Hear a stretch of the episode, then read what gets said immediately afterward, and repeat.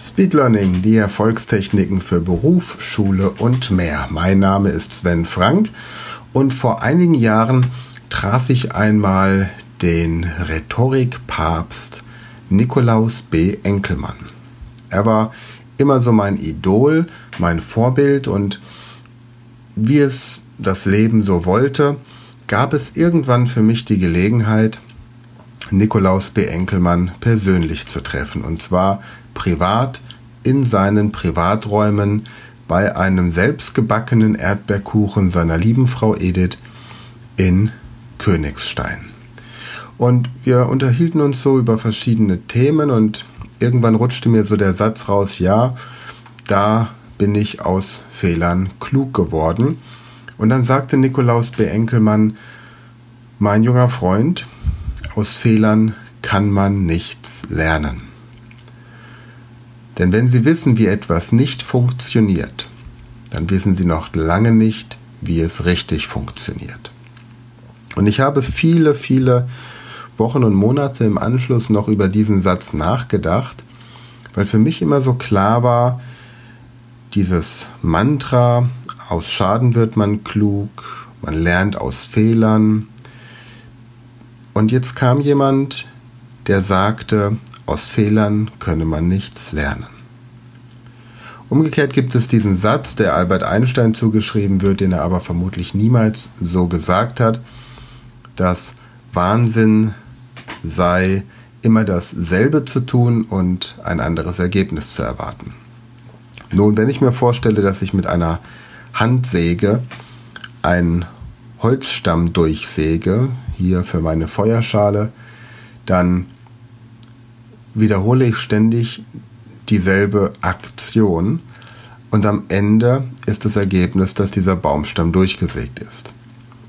Wenn ich ein Bild aufhänge und vorher einen Nagel in die Wand schlagen möchte, dann wiederhole ich mit dem Hammer immer wieder dasselbe Ritual, bis der Nagel irgendwann so tief drin ist, wie ich ihn haben möchte. Das heißt, es gibt schon Situationen, in denen ich immer wieder dasselbe wiederhole und das Ergebnis am Ende trotzdem ein anderes ist. Das bedeutet also zunächst einmal, wenn ich etwas tue und ich stelle fest, es war ein Fehler, dann stelle ich es deswegen fest, weil es nicht zu dem gewünschten Ergebnis führt.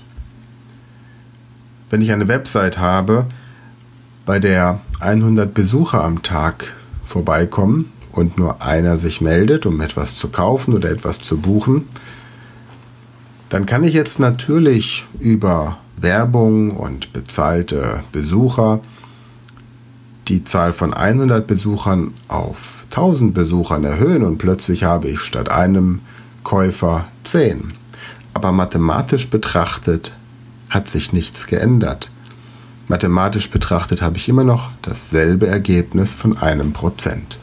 Es fühlt sich nur besser an, ist aber Augenwischerei. Sinnvoller wäre es stattdessen zu überlegen, wie kann ich aus den 100 Besuchern 10 dazu bringen, dass sie bei mir etwas kaufen. Hier brauche ich jetzt also einen Fachmann, der mir erklärt, wie es richtig geht. Der Fehler zu sagen, ich habe etwas gemacht, das nicht funktioniert hat, und jetzt wiederhole ich das oder ich gebe viel Geld aus, für etwas, das nicht funktioniert hat, das ist der falsche Weg. Der richtige Weg wäre, sich jemanden zu holen, der einem erklärt, wie das funktioniert. Und in dieser Branche gibt es Unmengen an Anbietern, Unsummen von Euro, Dollars, Yen und Franken, die tagtäglich ausgegeben werden, um sich Experten ins Boot zu holen, und manchmal funktioniert es dann trotzdem nicht. Warum sollte ich also dann diesem Experten noch mehr Zeit lassen? Warum sollte ich diesen Experten weiterempfehlen? Ich brauche also einen Experten, der beweisen kann, dass das, was er mir als Lösung anbietet, dass er das erreichen kann. Wenn jemand bei mir zum Beispiel ein Sprachtraining bucht, dann kann ich ihm anhand von 10 bis 12 verschiedenen Sprachen aufzeigen, wie dieses Sprachtraining bei mir schon funktioniert hat.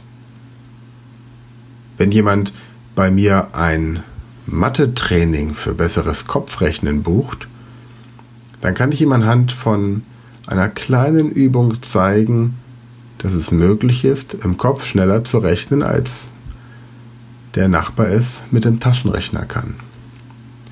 Und wenn jemand sich die Inhalte äh, für eine Prüfung, Inhalte komplexer, komplexer Fachbücher oder ähnliches merken möchte, dann kann ich ihm innerhalb von 10 Minuten zeigen, wie das funktioniert.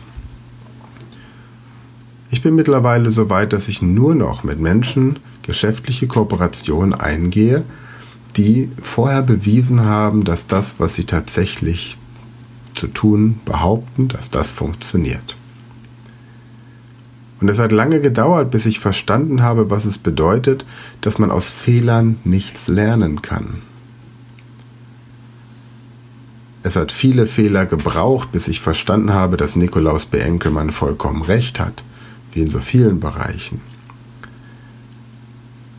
Nichtsdestotrotz ist das, was er gesagt hat, etwas, das auch einer kritischen Überprüfung standhielt. Und ich habe mich dann später einmal mit einem meiner besten Freunde unterhalten, der in Südengland Polizist ist. Und dort gab es das große Problem in seinem Zuständigkeitsbereich, dass die Hooligans beim Fußball, wenn Southampton gegen Portsmouth gespielt hat, unglaublich sinnlose Dinge getan haben. Und die Polizei stand zwischendrin und musste dem irgendwie Herr werden.